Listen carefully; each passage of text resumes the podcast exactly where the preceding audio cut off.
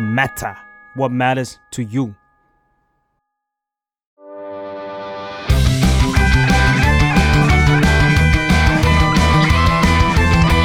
ตั้งตี้พอดแคสต์เรื่องนั้นก็ดี เกมนี้ก็มัน มาเปิดตี้คุยกันซะเลย สวัสดีครับ ยินดีต้อนรับเข้าสู่รายการตั้งตี้เรื่องนั้นดีเกมนี้ก็มันก็เลยมาเปิดตี้คุยกันซะเลย สวัสดีครับ สวัสดีครับ อ่าวันนี้มีอยู่สี่สี่คนด้วยกันนะท้วน มากมาย อ่าเรามาเปิดตัวโฮสต์หลักกันก่อนดีกว่าผมฟ้าฝอครับจาก The Matter อ้นเดอะแมทเทอร์ ครับ อ่า แล้วก็อีกคนหนึ่งที่อยู่ข้างๆผมอะ กิดเดอะแมทเทอร์ครับ อื ครับผมกรินจากเพนกวินหัดครับ ผมเป็นเดอะแมทเทอร์ด้วยเลยสามคน มาอยู่ด้วยกันก็ได้ แปลกดี ก็คือแอดกวินมาแล้วในตอนโปเกมอน ครับ อืมคราวนี้เนี่ยเราอาจจะขาดข้อมูลกันหรือเปล่า ก็เลยชวนแอดกินมาบอกว่า ไม่แน่ใจแต่ว่าที่ผมคุยก่อนหน้ารายการนี้นะเขาน่าจะรู้เยอะกว่าผมครับผม ซึ่งเปิดตัวเกมเลยก็คือ Zelda Tears of the Kingdom เนอะ ครับ ครับ ผม อืม ก็คือภาคต่อของ Blaze of the Wild อืม ที่ออกมาปีเท่าไหร่ 2017ไหมฮะ 2017 2017 ใช่ ออกมาพร้อมเครื่อง Nintendo Switch เลย เออ อืมอืมซึ่งมาถึงภาคนี้ Tears of the Kingdom ผมมีคำถามอย่างแรกเลยฮะเล่นกันไปกี่ชั่วโมงแล้ว ครับ แต่ละท่าน โอ้ยผมขอพูดก่อน เดี๋ยวจะดูทุเรศมันทุเรศน้อยสุดแหละ เพราะว่าผมเล่นน้อย อืม ผมว่าเล่นก่อนพี่ฟ้าอีก แล้วก็ อืม บอกพี่ฟ้า พี่ฟ้าภาคนี้ต้องเล่น พี่จูนไม่ติดภาคที่แล้ว แต่อันเนี้ยเกมออฟเดอะเยีย อืมออนพูดเสร็จคืนนั้นผมช้อปปี้เลย แล้วผมก็ไปได้ไม่ไกลมาก แต่ก็น่าจะประมาณ 30 ชั่วโมง อืม อืม อืม แวะเยอะไง อืม เรื่องเรื่องหลักไม่ได้อะไรเลย แต่ก็ 30 ชั่วโมงอยู่ อืม อืมซึ่งผมว่ามันถูกต้องแหละ จริง ๆ มันไม่ได้ต้องแบบ โอ้ผมรับว่า เออ สามร้อย ใช่ ชั่วโมงอะไรอย่างงี้ ใช่ มันก็ ใช่ เล่นตามความเอนจอยครับผม อ่ะ แล้วพี่กิตล่ะครับ ของผมเป็นประมาณ 90 ชั่วโมง แต่เป็น 90 แบบแบบไม่ได้เก็บทุกคอนเทนต์นะฮะคือคือคือมันก็จะมีความแบบว่า เราอาจจะเล่นเนื้อเรื่องหลักจบไปแล้ว แต่ว่าไอ้พวกแบบคอนเทนต์แปลกๆ เช่น ใช่คอนเทนต์อีอย่างว่าอะไรเงี้ยเราก็อาจจะไม่ได้เก็บมากอะไรเงี้ยครับ อืม อืมและไอ้กุ้ยล่ะครับ คิดว่าประมาณใกล้ ๆ กัน 80-90 เพราะว่าผมไม่ได้นับเลยมันมันประมาณ 15 EP นะสตรีมไปแล้วมันมันประมาณ 5 ชั่วโมง 4 ชั่วโมงอะไรอย่างเงี้ย อ่า อ่าแล้วมีเล่น ก็ ทั้าง เกื น อบๆ อกอีกหน่อย ประมาณ 80 ชั่วโมง ใช่ มา อืม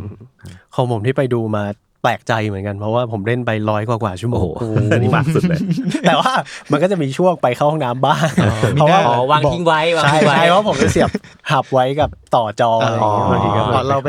นับเวลาตรงนั้นเอาเหรอ เออ ก็อาจจะเป็นร้อยบวกลบ ผมว่าจริงๆก็น่าจะประมาณ 80 90 เท่าๆกับทุกคนนี่แหละฮะอ่ะเราเปิดกัน แย่ ไป เลย ขนาด ผมออก นี้ จากห้องนี่ เราไม่นับชั่วโมง เราไม่นับชั่วโมงให้มาชนะกันนะ เราแค่ถามเพราะว่าจริงๆ ภาคเนี้ยโอ้โหผมเล่นแล้วแบบน้ำไหลไฟดับมากอะหมายถึงว่า บางวันไม่ได้คิดจะเล่นมันอะแต่พอเปิดขึ้นมาแบบโอ้วันนี้ลองเล่นเซลดาหน่อยแล้วกัน แล้วมันไหลไปเรื่อย ๆ เลย อืมคือต้องเกรินก่อนว่าพี่ฟ้าเนี่ยจูนไม่ติดกับเบสออฟเดอะไวด้วยนะ อืม พี่ฟ้าเล่นไม่จบแกนนอนอ่ะ อืม ตัวสุดท้ายบอสใหญ่อะ อ่าไม่ไม่ไม่ต้องไม่จบแกนนอนแล้ว ผมยังไม่ได้ไปทำ ผู้พิ อะไร ทักษ์ กับ เหรอ ใช่ ผู้พิทักษ์สักคนผมยังไม่ได้ยุ่ง ครับ เลย บวกหนึ่งผมด้วยคือไปไม่ถึงจริง อืม คือรู้สึกว่าตัวผมเองอะลอสกับคอนเทนต์ของของที่เขาบิวมาแต่แรกอะเนาะมันก็เลยแบบไม่อิน ไปต่อไม่ได้ใช่ อืม อืมแล้วอ้นกับแอดวินล่ะครับสำหรับอ่า Breath of the Wild เป็นยังไงกันบ้าง ผมอ่ะเล่นช้ากว่าชาวบ้าน หมายถึงว่าน่าจะสักปี 2019 แหละถึงจะเอามาเล่นผมยืมเพื่อนเล่นเนาะ อืม ตอนแรกก็ไม่ได้คิดจะซื้ออะไร แต่คนอื่นก็บอกนะว่าเป็นแบบ must play อ่ะ อืม ถ้ามี Nintendo Switch ต้องเล่น Zelda Breath of the Wild ให้ได้ อืม ซึ่งเป็นอย่างนั้นจริงๆ พอผมยืมเพื่อนเสร็จปุ๊บ เพื่อนอ๋อตอนนั้นไปเรียนที่ญี่ปุ่นนะครับ แล้วก็เพื่อนกลับไทยไปก่อนแล้ว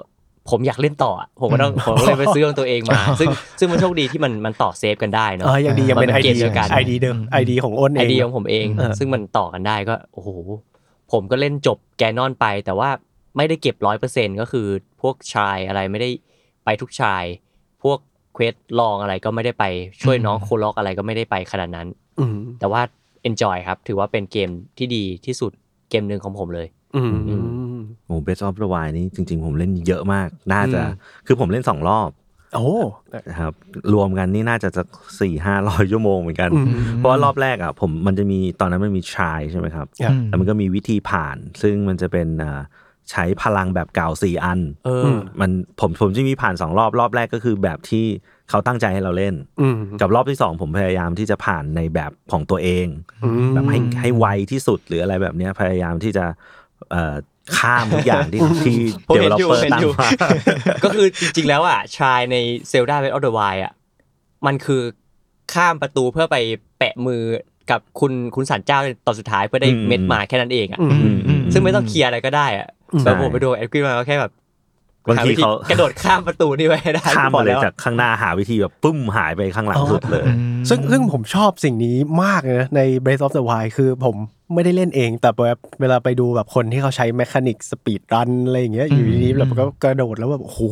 เกมมันปลายเปิดได้ถึงขนาดนี้เลยเหรอ ใช่บางชายมันมันคือเอ่อเข้าไปใช่ไหมเปิดประตูปุ๊บ ถ้าหากว่าเราขึ้นไปยืนอยู่บนเขาเรียกว่าอะไรคือ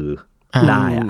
มันคือเราสามารถเดินไปหลังสุดได้เล เด ย อะเบสเลย เออก็เลยหาวิธีที่จะทำให้ขึ้นไปข้างบนแบบใช้ระเบิดหยุดเวลาอะไรแบบ เอ เนี้อยมันเหมือน ซึ่งไอ ability อยู่เวลากับระเบิดอ่ะ ถือว่า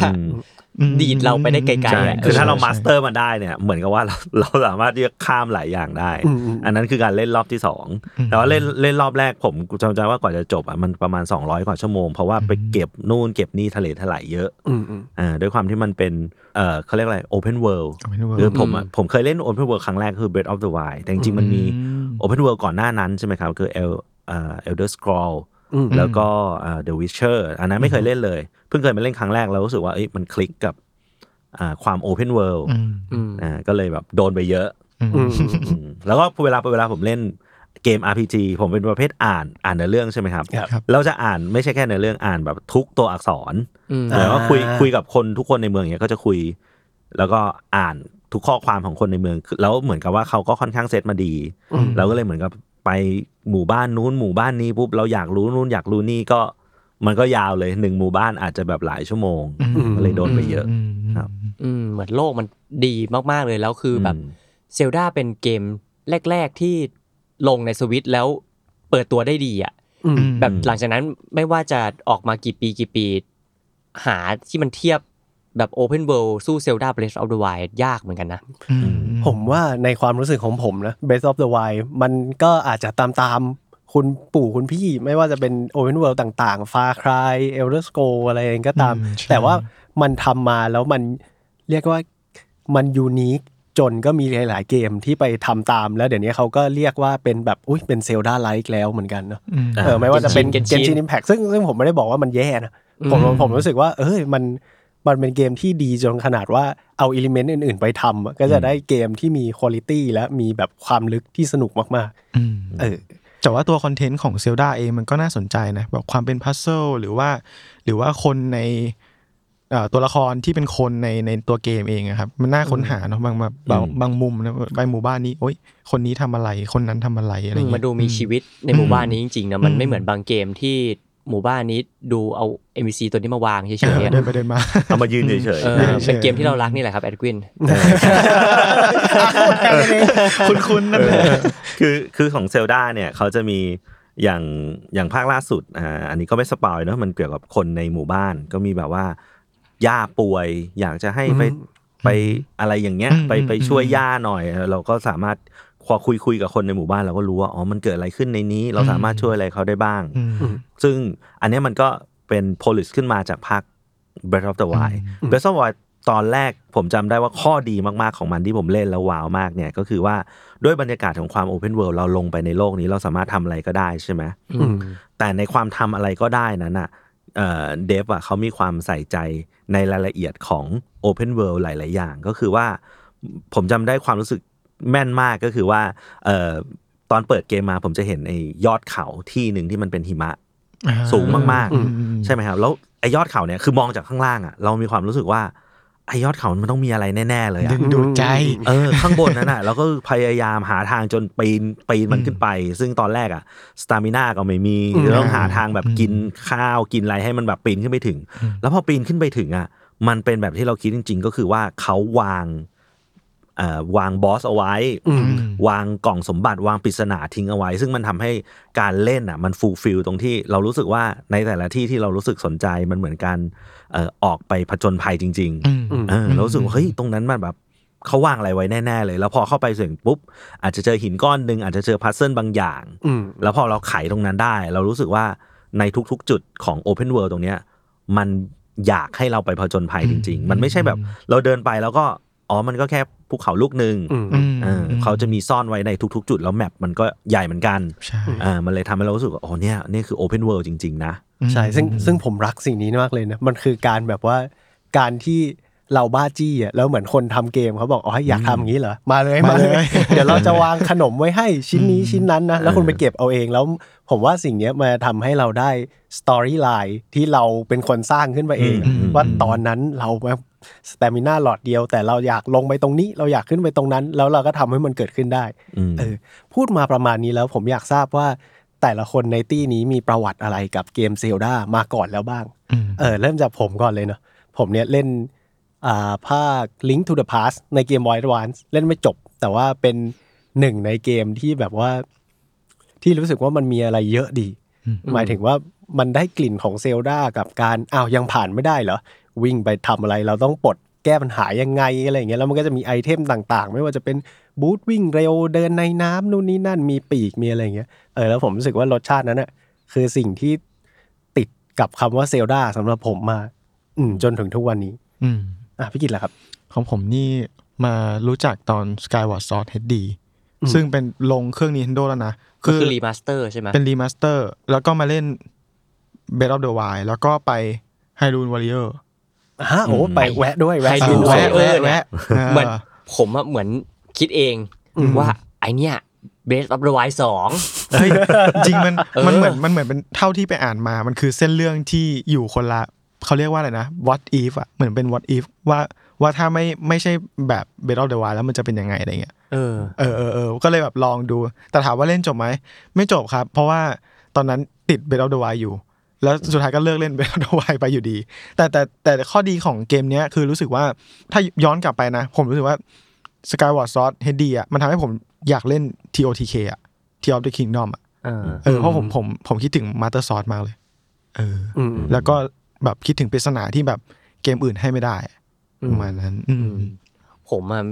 ยอมรับเลยว่ามาเล่นภาคแรกจริง ๆ ก็คือ Best of the Wild อืม อืม ซึ่งก่อนหน้านี้รู้จักลิงก์ในแบบ Smash Bro อะไรเงี้ย อ่า อ่า แล้วแบบป๊อปเคาน์เตอร์มีลิงมีเซลดา เอ อ่า ออืมนั่นแหละ แล้วตอนแรกเกือบซื้อไฮรูวอริเออร์แล้ว ไง อืม ดีดีนะไปดูรีวิวก่อนว่าเป็นมูโซ อ๋อ โอ้โหกระตุกเชียวโหลดไม่ทัน โหลดไม่ทัน เออผมตอนแรกผม มอน ก็ มันเยอะไป จะโดนเหมือนกันแบบไอจูนกับไอ Breath of the Wild ไม่ติด ไม่แน่เราอาจจะชอบฟันฟันๆก็ได้โหลดเดโมมาเล่นเป็นสไลด์โชว์ผมแบบ โอเค เดี๋ยวเรารอ สไลด์โช ก่อว์น จริง เดี๋ยวเรารอก่อน เออคือเล่นโคออมนี่กระตุกมากเลยไม่รู้เลยเออเออต้องเล่นคนเดียวถ้าของผมเนี่ยโอ้โหนานมาก คือผมเล่นภาคแรกก็คือเอ่อ Oracle of Season อืม แล้วก็ Oracle of Time มันมาเป็นคู่กันพอดีตอนนั้นซื้อกับพี่ชาย แล้วก็เล่นกันคนละภาคเอ่อตั้งแต่มัธยมแล้วนะ คือหลักเกือบ อืม ยี่สิบปีแล้ว ซึ่ง 2 เกมนั้นมันอยู่ในแพลตแพลตฟอร์มไหนนะ เกมบอยคัลเลอร์นะครับ ก่อน อ่า ก่อนแอดวาน ก่อน Advance ใช่ คันเลอร์มันหน้าตายยังไงอ่ะ เฮ้ยเราจะพูดอย่างนี้ ทรง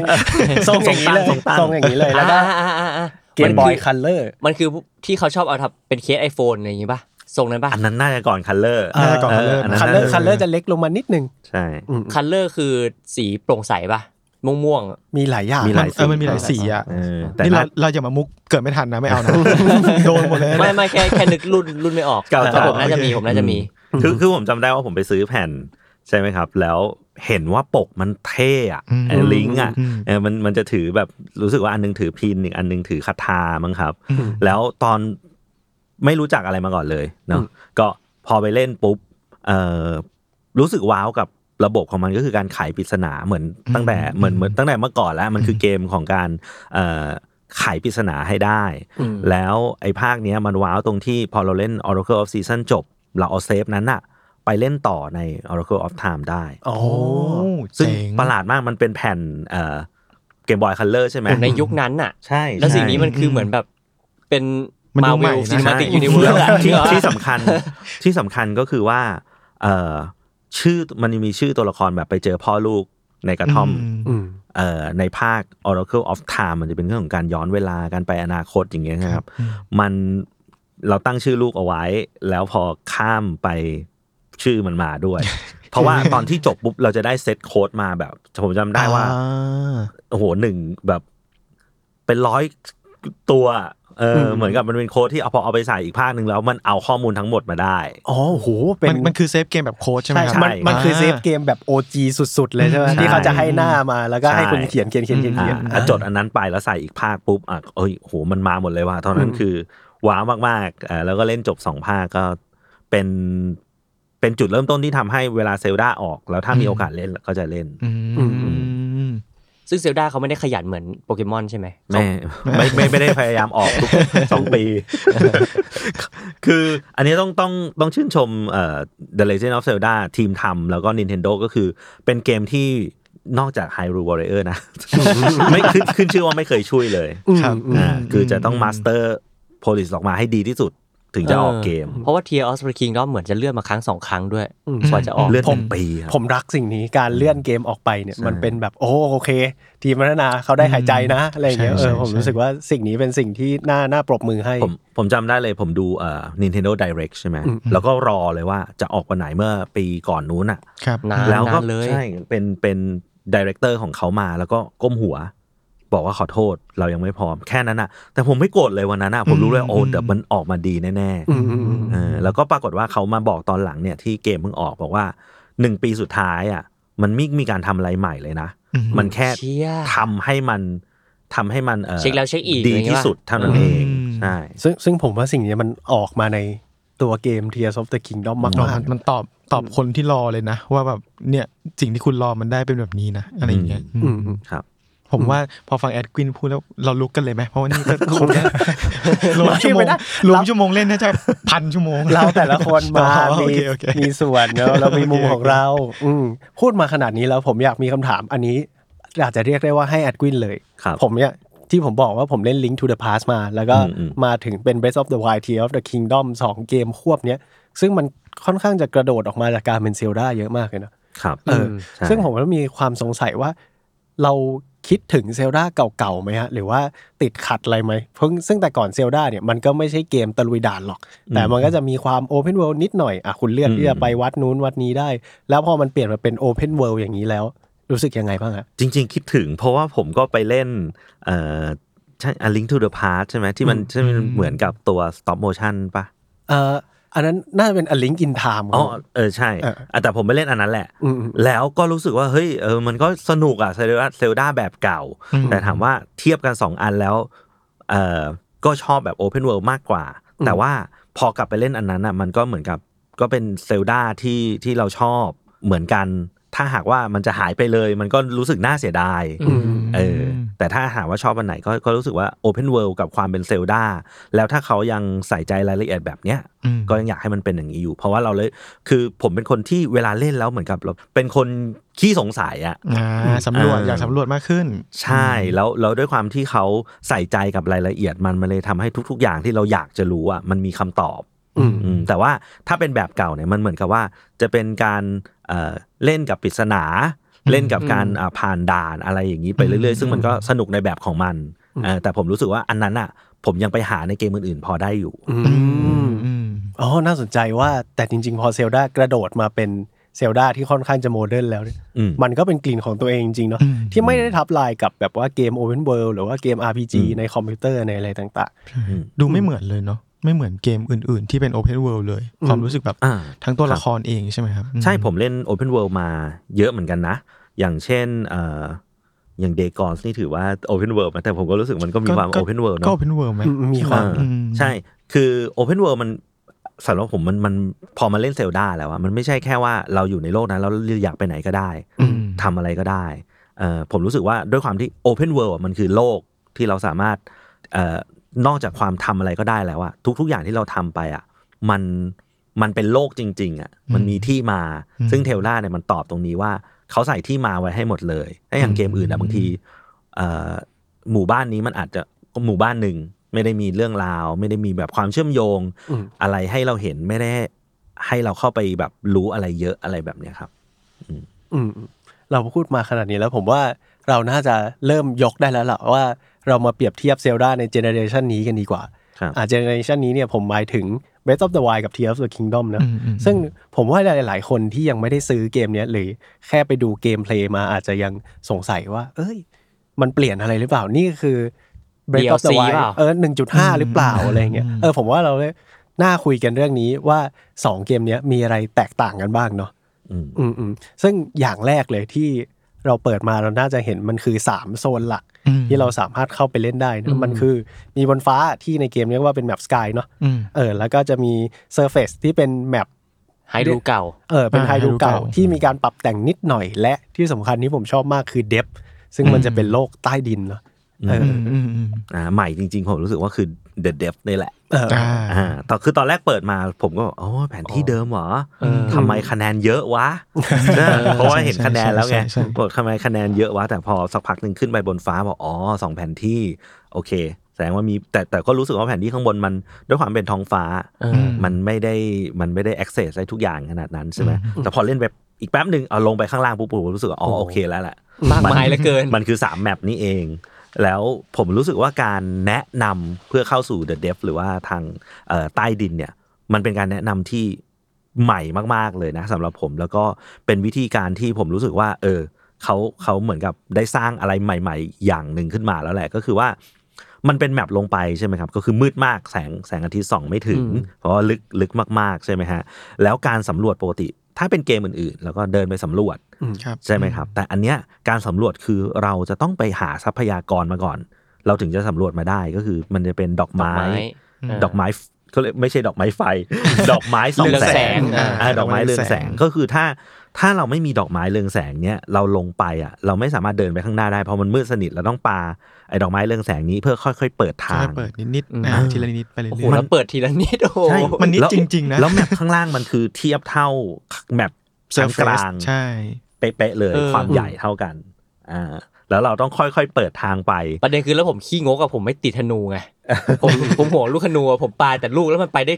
นิดนึงอะ นิดนึง นิดนึง ไปเออ ใช่ คุณคุณจะเริ่มใช้ธนูตอนที่ติดกับธนูดอกแรกใช่ไหมแล้ว เออ ยิงขึ้นไปสูงๆแล้วมันก็หายไปไม่กลับมาอีกเลย โอเคคุณใช้ธนูก็ได้นะ โอเคน่ากลัวจังเลย เออผมรู้สึกว่ามันเป็นการสำรวจที่แบบว้าวดี ครับ อืม เออเพราะว่าการจะสำรวจแต่ละครั้งอะมันมันให้อารมณ์ความสำรวจการสำรวจจริง ๆ ก็คือเราต้องบริหารทรัพยากรของเรา อืม เนอะเหมือนการออกออกไปสำรวจพื้นที่ที่เราไม่รู้จักสักที่หนึ่งมันนอกจากจะมีเรื่องอาหารเรื่องอะไรเนี่ยเราต้องบริหารมันให้ดีเราถึงจะไปได้ไกล ใช่ อันเนี้ยมันให้ความรู้สึกนั้นเลยก็คือว่า ถ้าเราบริหารไอ้แสงที่เราเอ่อที่เรามีไม่พอเนี่ย เราก็จะไปได้แค่จุดหนึ่งแล้วเราต้องขึ้นไปข้างบนอีกแล้ว อืม แล้วก็ไปฟาร์มแสงกลับมา แล้วก็ค่อยมาเปิดต่อไปเรื่อยๆอ่าแล้วก็มันก็เป็นมันก็คือแมปใหม่เลย ใช่ อันเนี้ยก็คือทำใหม่มาแล้วก็เป็นเป็นคอนเทนต์ที่รู้สึกว่าเออเป็นการแนะนำที่ทำให้คนรู้สึกแบบอยากค้นหา อืม อยากที่จะแบบเอ่อเล่นข้างบนเสร็จแล้ว มันต้องมาเล่นข้างล่างต่ออ ม อืม ซึ่งสิ่งที่ผมจะขจี้มากว่าอุ้ย เจอจริง เออว่า Nintendo เขาร้ายมากคือในมาร์เก็ตติ้งเราจะไม่เห็นเดฟแทบจะไม่เห็นเลย เออใช่ไม่เห็นเลย แล้ว เรา ใน รู้แค่สกายนี่แหละ ใช่แล้วใน เราขาย มา สกายมาก ร์เก็ตติ้งเขาจะบอกว่าเนี่ยภาคนี้เราจะอยู่บนเกาะท้องฟ้าเราอยู่บนเกาะท้องฟ้า ไม่ไม่ได้ขายข้างล่างมากด้วยนะ แล้วพอมาเล่นจริง ๆ แล้วนี่คืออะไรเนี่ย แบบของใหม่สุด ๆเออเออเออแล้วผมว่ามันยอดเยี่ยมแล้วก็อีกอย่างหนึ่งที่แอดกินบอกว่าการลงไปในเดฟหรือว่าลงไปใต้ดินเนี่ยมันเหมือนเป็นการสำรวจ แล้วก็ใช้ทรัพยากรที่แบบว่าสนุกนะผมว่าชอบอย่างนี้ว่า พอเราลงไปใต้ดินแล้ว ซึ่งวิธีการเข้ามันคือคุณดิ่งพัสดาลงไปอะ อืม เอออ ม แบบไกลมากๆเพื่อที่ลงไปใต้ดิน เพราะฉะนั้นการที่จะกลับขึ้นมาคุณต้องอ่า fast travel อย่างเดียวหรือว่าใช้การวาร์ปออกมา อืมอืม เอ อื อ ม แล้วพอมันเปิดตัวอย่างเงี้ย เท่ากับว่าเดฟมันเหมือนเป็นการพักเบรก จากการประจนภัยของเราที่อยู่บนพื้นธรรมดา แล้วก็บนท้องฟ้าเนี่ย เพื่อที่จะลงไปใต้ดินไปเปิดหารีซอสใหม่ๆ คุณอาจจะเก่งมาก ไป อ ขุ ยู่ ด บน หินขุดแร่ เออใช่ หา คุณอาจ โซ จะ เนต เก่งมากอยู่บนบินเอ่ออยู่บนดินอยู่บนฟ้าเนี่ยโอ้โหเริ่มเริ่มคุ้นชินแล้วพอมันลงมาใต้ดินมันเหมือนเราเจออะไรใหม่ ๆ แล้วมันแบบว่าโอ้โหผมรู้สึกว่ามันเป็นการสลับช่วงที่เห็นได้ชัดเลยอะ อืม ว่าโอเคลงมาใต้ดินแล้ว ลงมาทำเควสนิดนิดหน่อยหน่อยๆเอ๊ะไหนๆก็ลงมาแล้ว เราก็เดินดูสักหน่อยดีกว่า เพราะว่าไม่ได้ลงมาง่ายๆอะไรอย่างเงี้ย อืม เออผมรู้สึกว่ามันเป็นการวางอย่างที่บอกว่า เป็นวางชิ้นขนมอะให้เราแอบไป อืม ประจนภัยเองที่แบบว่าโอ้โหแยบยนต์มาก อื อื ม ม แล้วพอลงไปใต้ดินเนี่ยถ้าเดินไปไม่ถึงจุดวาร์ปหรือว่าจุดที่มันเป็นเหมือนแบบต้นไม้ส่องแสงที่มันจะเป็นการเปิดแมปอะ อืม คุณก็จะ แต่ โอ๊ย มันจะหายหมด เออ ใช่ใช่ ลงมาก็ ที่ ไม่ได้เดิน เลย เดินมา นี่ ก็คือแบบเหมือนหายไปเลย เออเออเราก็เลยต้องอ่ะเอาสักหน่อยเดินไปหนึ่งเดินไปสองอะไรอย่างเงี้ยแล้วผม หาที่เช็คอินสักหน่อย อืมอืมอืม อืม แล้วผมว่ามันเป็นการออกแบบเกมที่แบบโอ้ฉลาดสุด อืมแต่ตัวส่วนตัวไม่ชอบเดฟนะเพอรู้สึกว่ามันมันมืดจนเรามองอะไรไม่เห็นเลยแล้วแบบ ระแวงไปหมด เหนื่ออะย ระแวงระแวง มันจะมา เนี่ย ทางซ้ายมันจะมาทางขวามันจะมาทางไหนวะอะไรอย่างเงี้ยบางทีเพราะว่ามันจะมีมอนอยู่เนาะที่มัน อ่า ติดกลุ่ม อืม แล้วเราจะไม่สามารถแบบว่า สู้มันโดยที่แบบว่าไม่แคร์อะไรไม่ได้อะเพราะว่า โดนธนูโง่ๆเม็ดหนึ่งอ่ะหัว ใช่ ใจหาย หัว ไป ใจ แล้ว มันจะหายไปแล้ว อ่า แล้วมันจะมันจะไม่เหมือนแบบตอนเราอยู่แบบบนเซอร์เฟซหรือว่าบนแบบบนบนท้องฟ้าอะไรเงี้ยมันมันคนละแบบกันนะคืออันนั้นเราก็ยังแบบพอเติมอาหารได้ แต่อันนี้มันก็ต้องมีอาหารพิเศษที่ทำให้เรามีชีวิตรอดอยู่ใต้ดิน อืม เราต้องเอามือไป ก แปะนี่ป่ะเอามือไปแปะจุดเช็คอินอ่ะจุด อ่า เช็คอินหาย อ่ามั มันมันมี จะหาย มันมีสองสองกรณีคือไปไปจุดเช็คอินกับ กินข้าว เอ่อกินข้าวที่ที่แก้กลุ่มมันก็จะได้หัวใจกลับมา อันนั้นแหละผมรู้สึกว่า มันต้องมีความระวังตัวเยอะมากอะเลยทำให้เรารู้สึกว่า โอ้ไม่ไม่ชอบอะแต่แต่ถามว่าสำรวจไหม สำรวจ ก็อยากรู้อยู่ดีว่าข้างล่างมีอะไระไร คือหลายคนที่เป็นสายชิลมา อืม แบบใน Breath of the Wild ซึ่งภาคเนี้ยจะหลายคนจะรู้สึกเลยว่าเออมันยากขึ้น อืม แล้วไอ้เดฟอ่ะมันคือจุดที่พอลงไปครั้งแรกอ่ะมันคือการบังคับให้คุณต้องเล่นคอนเทนต์ที่ยากแล้ว ใช่ใช่ ก่อนนี้ ใช่ ไม่บังคับแบบคุณจะทั้งเกมไม่สู้กับอะไรเนวก็ไม่เป็นไร ไม่เป็นไร เออแต่อันนี้คือมันต้องลงแล้ว ใช่ พอลงไปปุ๊บอันเนี้ยบังคับให้ยาก ใช่ใช่ เออ ใช่ โดนตีปุ๊บแม็กเอสฟีลดไปเรื่อยๆ อะไรแบบนี้ เหมือนเหมือนต้องหาวิธีทำให้ตัวเองเก่งขึ้นอะเพื่อจะอยู่ได้นานขึ้น แล้วก็ไปถึงลากต่อๆไปได้ได้ได้ไกลขึ้นอะไรอย่างเงี้ย อืมใช่ครับ แต่อันนี้ผมคุยกับเพื่อนที่เป็นเกมเดฟมาเขาบอก ครับ ว่าเอ่อเดฟของเกมเนี้ยมีความฉลาดแยบยนต์มาก ๆ เลยคือมันเป็นโอเพนเวิลด์ใช่ไหมครับ อืมครับ แต่ว่าจริง ๆ เขาแอบตัดแอบตัดฉากนะ ตอนที่เราลง อืม ดิ่งลงเดฟอะ อ่า อืม แล้วไอ้ช่วงที่มันมืดหมดเลย อันนั้นแหละที่เขาแอบทำ ๆอื อ๋อ ม แต่เราจะไม่รู้สึกอะไรเลย ร้ายกาจนะ เออมันก็เลยทำให้เขาเกมของเขาอ่ะมันเราจะงงมากว่าทำไมเกมอื่นมันกระตุก แต่เกมเนี้ยมันไม่กระตุกได้ยังไง อ๋ออมันคือการซ่อนแมปไว้โดยผ่าน จริงๆ การ คือ โหลด เปลี่ยน จาก แมป ความมืด จริงๆ า มันคือ เปลี่ย กานร แมปเลย แอบตัดฉาก แต่เรารู้สึกว่ามันมันเนียนไปกับทั้งหมดเลย ใช่เนียนมาก โอ้ แล้วถ้าเกิดว่า เนียนมากเนียนมาก แล้วถ้าเกิดว่าใครได้ลองเล่นดูแล้ว ผมว่าทุกคนน่าจะแปลกใจแหละว่าทำไมเราถึงสามารถเล่นเกมที่แมปใหญ่ขนาดนี้ ในโลกสวิต ได้ ได้ เล่นใหญ่ขนาดนี้ใน จริงๆ Nintendo Switch เออเออเอ อื อ มเพราะว่าความกระตุกเนี่ยมันทำให้อัตรสการเล่นมันเสียจริงๆ จริงครับ เออแต่อันเนี้ยพอเขาทำให้มันเนียนทุกอย่างได้ปุ๊บอะมันเลยทำให้เรารู้สึกว่าเราเอนจอยกว่าเดิม ใช่ใช่ อีกสิ่งหนึ่งที่เพิ่มขึ้นมาในภาคนี้คือ การประกอบทั้งประกอบในพัซเซิล แล้แบวก็ประกอบ ของ เออทำ นู่นนี่ ของ นั่น อะไรหรือว่าแม้แต่เอาแบบเราจะแปะดาบกับแอปเปิลอะไรเงี้ยเอออ ม หรือทันลูกธนูอะไรเงี้ยมันเพิ่มความหลากหลายในอาวุธของเรา แล้วก็แมเนจมากขึ้นด้วยนะ อืม ซึ่งผมว่าอันเนี้ยตลกมากว่าถ้าเกิดว่าเราเขาเรียกว่าอะไรถ้าเกิดว่ายังไม่เห็นของที่แบบว่าไฮเลเวลกว่าเวลแรก ๆเนี้ย อืม เราจะช็อตมากเลยนะว่าต้องการให้เราทำอะไร ว่า อืม เอ๊ะ อืมอืม ทำไม ใช่ เราต้อง ใช่ เอาพัดลมไปติดกับรถ เพื่อเพื่ออะไรหรออะไรอย่างเงี้ยแบบนานจังเลยหรือว่าทำไมต้นไม้ต้องเอาก้อนหินไปติดจะได้ตีแรงขึ้นอะไรอย่างเงี้ยเออ ม ซึ่งจุดเนี้ยผมว่ามันน่าสนใจมากว่า ถ้าคุณไม่ได้สนุกกับมันสักนิดหนึ่งอ่ะกับการประกอบกับการสร้างอะไรต่างๆ ที่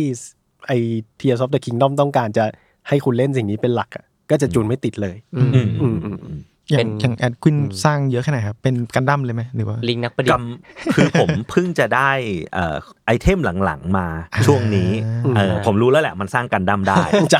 ใช่ แต่ ถ้า ว่า เรา แต่ เซิร์ช ว่า เออถ้าเราเซิร์ชแบบชื่อเกมใน YouTube สักหน่อยหนึงอ่ะมันจะเด้งมาให้เราดูนิดนึงแห เป็ ละ นหุ่นแต่แต่ผม ผมมีสร้างผมมีสร้างพวกเครื่องบินอะไรรถถัง อ่า บ้างแล้ว อืม นะครับแต่ว่าอันเนี้ยเป็นจุดที่ผมรู้สึกว้าวกับมันมาก แล้วก็ด้วยด้วยวิธีการเล่นแบบของผมด้วย ผมเชื่อว่าหลายคนมีวิธีของตัวเองเนอะ อืม ภาคเนี้ยด้วยความที่มันเป็นสามารถที่เอาของมาเชื่อมกันได้เนอะแล้วก็เปิดใช้งานของอะไรอย่างเงี้ยเออผมรู้แล้วแหละว่ามันสร้างเทคโนโลยีสุดขั้นสูงได้ แต่ตอนที่ผมยังมีโซเนตเอ่อเอเนจีแค่แบบช่องเดียว อืมอืม อันเดียวเนี่ยมันก็เป็นการเปิดโลกวิธีการเล่นอีกแบบหนึ่งของผมนะคือผมอะอยากจะไปเจอไอ้มอนสเตอร์ฟอร์ที่เป็นเขาเรียกว่ารังมอนสเตอร์ใช่ไหมครับ มีมอนสเตอร์อยู่แบบสิบกว่าตัว อืมครับ อ่า แล้วผมรู้ว่าถ้าหากว่าเอาเทคโนโลยีเอาแบบรถถังอะไรมาสู้อะมันคงจะสนุกมาก อืม แต่ตอนนั้นผมแบบยังมีนิดเดียวเองมีของนิดเดียว มันก็ทำให้นั่งคิดอยู่พักหนึ่งแล้วก็แบบโอเค เดี๋ยวลองดูก็คือผมได้ไอ้ไอ้ปืนใหญ่มาแล้ว อืม อืม แล้วก็เอาปืนใหญ่อะไปต่อกับเอ่อรถเข็นนะครับ อ่า เอารถเข็นมาตั้งแล้ว มัน ต่อ คือคาร์ดใช่ไหม ใช่ อ่า ใช่ต่อต่อเข้าไปเอาปืนมาสามอันต่อเข้าไปใช่ไหมครับ แล้วก็กดเปิดใช้งานให้มันยิง เสร็จแล้วเราก็เอาไอยอันตราแฮนะครับ ไปแปะ แล้วก็เอาอันต้าแฮนเป็นตัวเล็ง อ่า มันตอนนั้นอะผมรู้สึกว่าเฮ้ยไอออนแม นไอออนแมนที่มีที่มีไอไอมือข้างเดียวอะเออแล้วก็ยิงจนมอนสเตอร์ฟอร์มันหายทั้งทั้งมอนสเตอร์ฟอร์อะ อืม แล้วเรารู้สึกว่าเฮ้ยเนี่ยเราได้เทคโนโลยีที่มือมาแล้วนะ ที่มือลิเจอรี่ ใช่มืออย่างเดียวเออด้วยด้วยความแบบใช้วิธีผสมผสมเอ่ออันตราแฮน อืม มาแทนใช่ไหมครับ แล้วมันทำให้ตอนเนี้ยพอได้คอนเทนต์หลังๆ มามันเริ่มรู้สึกแล้ว โอเค ตอนเนี้ยเดี๋ยวไม่ต้องใช้อันตราแฮนแล้วเดี๋ยวเราใช้ไอ้จุดที่มันเป็นเอ่อคันโยกที่พวงมาลัยอ่ะเอ่อในการบังคับหุ่นของเราเออแต่ก่อนหน้านั้นอะผมว้าวมาแต่แรกแล้วมันเหมือนกับเราเราเป็นคนที่สร้างเทคโนโลยีใหม่ขึ้น มาเออแล้วแล้วผมจำได้ว่าผมผมเจอล้อเออเป็นล้อใหญ่ล้อคล้ายๆล้อรถบรรทุกอ่ะ อืม อ่า อ่า ผมก็เอาล้อมาวางใช่ไหมครับ แล้วก็เอาปืนอะติดไปที่ล้ออ อืม หมายถึงว่าติดไปด้านข้างของมันอะ อ่า แล้วพอมันหลุพอมันหมุนอะเอ่อเปิดใช้งานล้อมันหมุนใช่ไหมครับแล้วปืนมันก็จะยิงแบบคล้ายๆเรลกันอะ อืม เออนั่นแหละ แล้วมันทำให้เหมือนกับรัศมีการยิงออกไปอะ อืม มันทำให้มีโอกาสที่เอ่อปืนมันตั้งอยู่ที่เดิม อืม แต่ว่ามันยิงออกไปแล้วจุดที่ตกอะมันมันไม่เหมือนเดิมเพราะว่าล้อมันหมุนตลอด อ่า เออ อันเนี้ยก็ว้าวอีกอันหนึ่งว่าเอ้ยเราอันตรายไปว่าทำไมเราสร้างอาวุธอะไรแบบนี้ขึ้นมาวะเออ เออ ผมชอบด้วยแหละอันนี้แอดกวินอาจจะพูดในสิ่งที่เวลาสร้างและ successful ผมชอบเวลา ผมสร้างแล้วแบบ โอเคไม่เป็นไรเอาไว้อีกรอบ เออเออแล้วผมจะชอบมีแบบว่า เวลามันจะมีแบบว่าไอ้พาร์ทที่มันจะเป็นเหมือนโครงเหล็กอะไรเงี้ยแล้วเขาก็จะมีแผ่นไม้ให้เราสองสามอันมีตะขออ ม เราก็จะคิดว่า โอเค มาแปลกนะ เราจะทำยังไงกับมันดี แล้วก็แบบว่าลองติดลองนู่นนี่นั่นอะไรเงี้ยบางทีผมคิดแบบเป็น 10 นาทีนะ อืม เพื่อที่จะเอาแท่งนี้ไว้ตรงกลางไหมเอาแท่งนั้นไว้ข้างล่างอะไรเงี้ยติดเสร็จปุ๊บแบบพัง โอเคผมว่าโอเค ไม่เป็นไร แต่ผมชอบสิ่งนี้มากเลยนะ การที่มันแบบว่าโอเค คุณพังไปก่อน แล้วเดี๋ยวคุณค่อยมาคิดหรืออ ม ถ้าเกิดว่าคุณพังเงินไปคุณโกงเลยเออเพราะว่ามันจะมี ability การผสมสกิลบางอย่างที่มันจะทำให้เราสามารถข้ามสิ่งที่เราเลี่ยนๆไปได้ซึ่งอันนี้ผมก็ยัง ใช่ ชอบ ใช่ใช่ใช่คือคือผมว่าถ้าคนที่ถ้าคนที่อยากสร้างมากๆอ่ะแนะนำให้ไปเจอเอ่อคุณฮัสสันนะครับ มันจะมีผู้ชายคนหนึ่งที่ถือป้ายคุณฮัสสันอยู่ อ่า คุณเราไปฝึกสกิลกับอันนั้นก่อนก็ได้ ผมว่ามันก็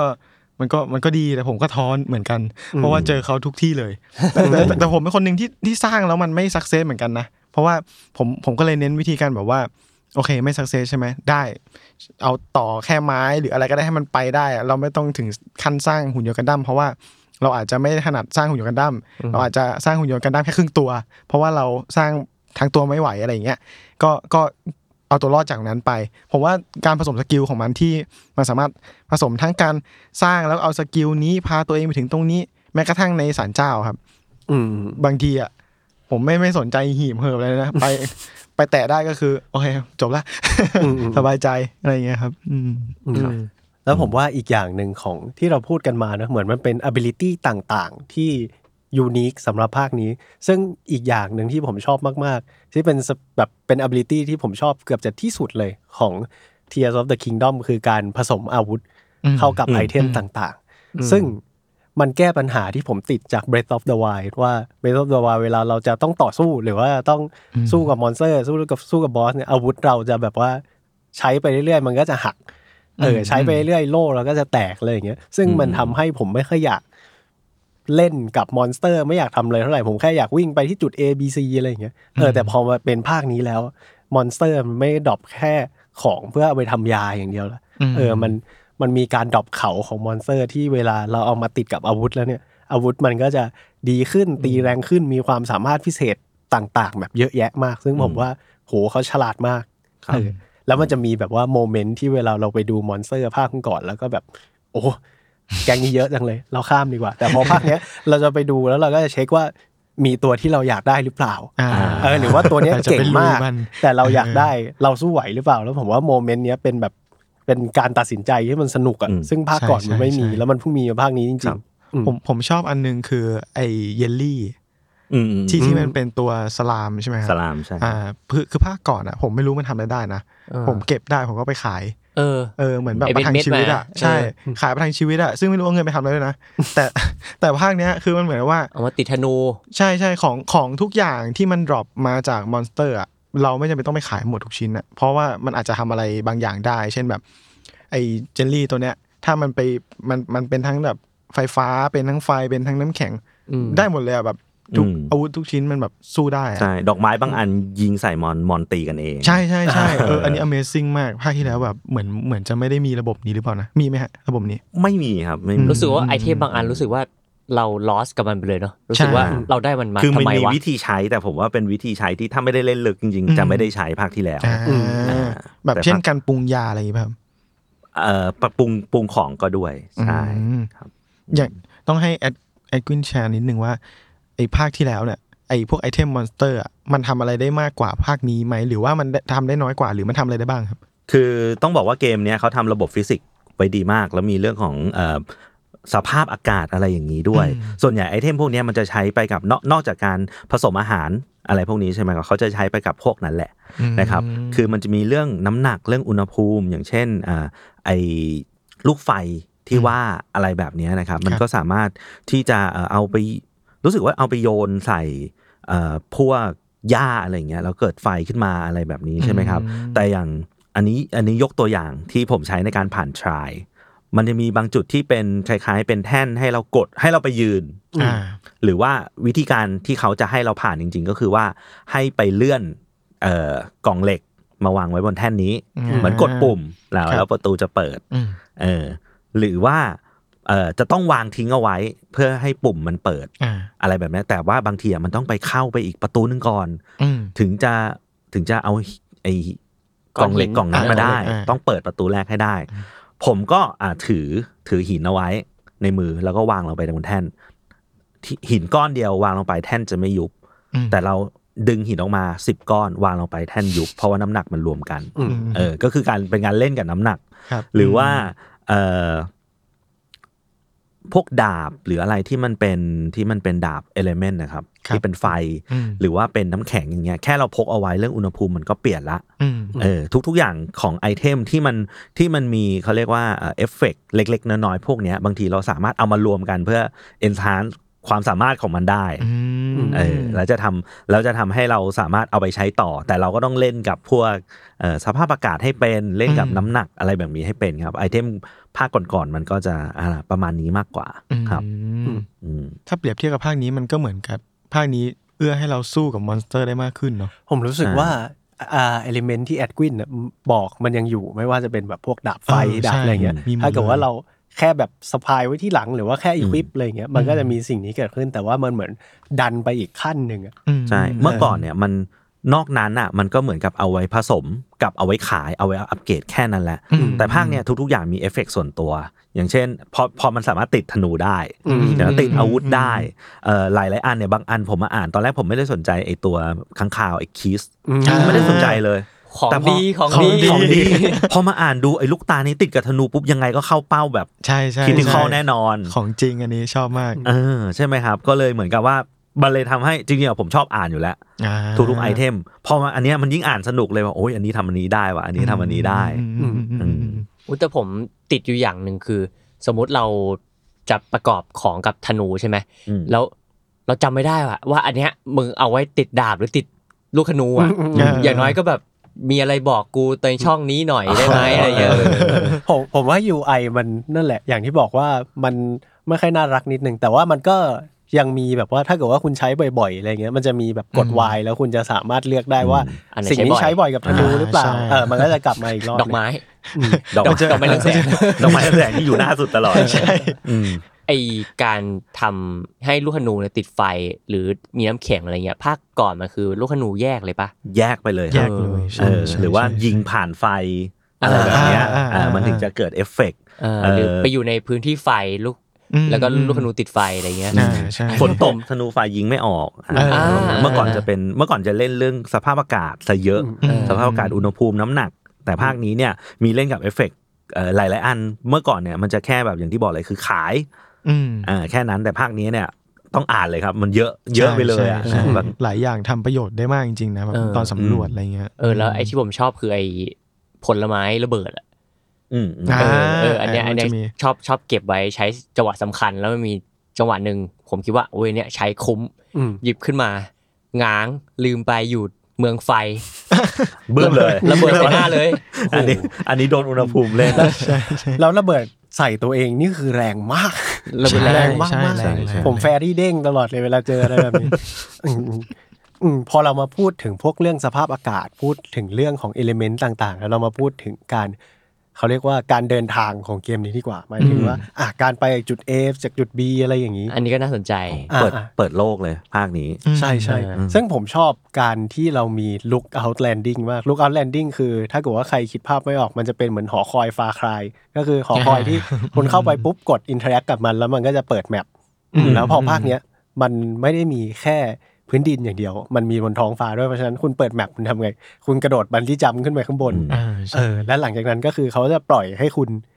ร่อนลงมาเอง อ่าค่อยเลือกว่าจะจะล จะ ง ไป ตรง ที่ ไห ไห น น อืม อืม โหซึ่งผมว่ามันทำให้เกมนี้มันแบบว่า